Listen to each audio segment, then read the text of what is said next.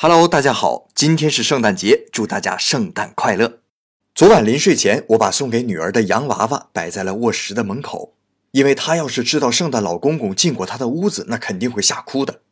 然后啊，把她事先准备好的点心和咖啡吃掉喝掉。想了一想啊，我又喝了两瓶啤酒，然后把空瓶子摆在了桌子上。今天早晨呢，女儿睁开眼睛就问：“圣诞老公公来过了吗？”等走到卧室门口，发现地上的洋娃娃的时候啊，高兴的大叫起来：“爸爸，爸爸，看圣诞老公公送给我的礼物！”我指着桌子上空啤酒瓶子说：“是啊，昨天爸爸还跟圣诞老公公一起喝酒了呢。这也不知道坐路车算不算是酒驾呀？”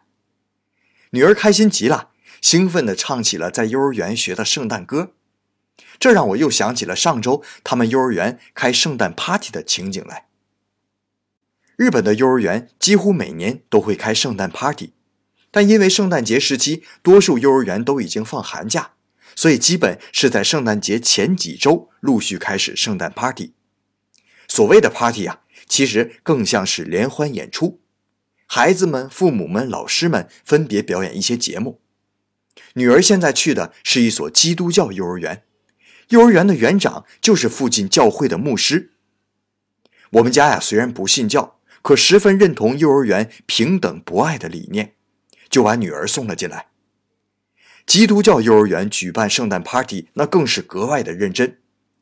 全园二百多个孩子集体出演了圣经中耶稣诞生的桥段，多数台词啊都是以儿歌形式唱出来的。为此，孩子们每天去幼儿园都会排练，几乎用了一个月的时间，才能在四百多名家长的面前演出成功。我的女儿还小啊，表演歌剧没有她的份儿。可他们班级也集体唱了一首圣诞儿歌。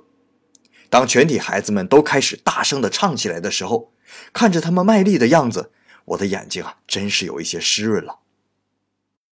今天是圣诞节呀，我想给听友们也发一点福利，让他把幼儿园圣诞 party 的歌再给大家唱一遍。可是求了他一天，他都不肯答应好好唱一段。刚才啊。我郑重其事的许诺，明天买给他一块糖，这才答应下来。好了，下面有请我们大洋小朋友一展歌喉。大家好，欢迎来到日本的故事，我是大洋。下面的要唱歌。阿瓦坦波诺桑达库罗斯，クリスマスの愛にや。 できた。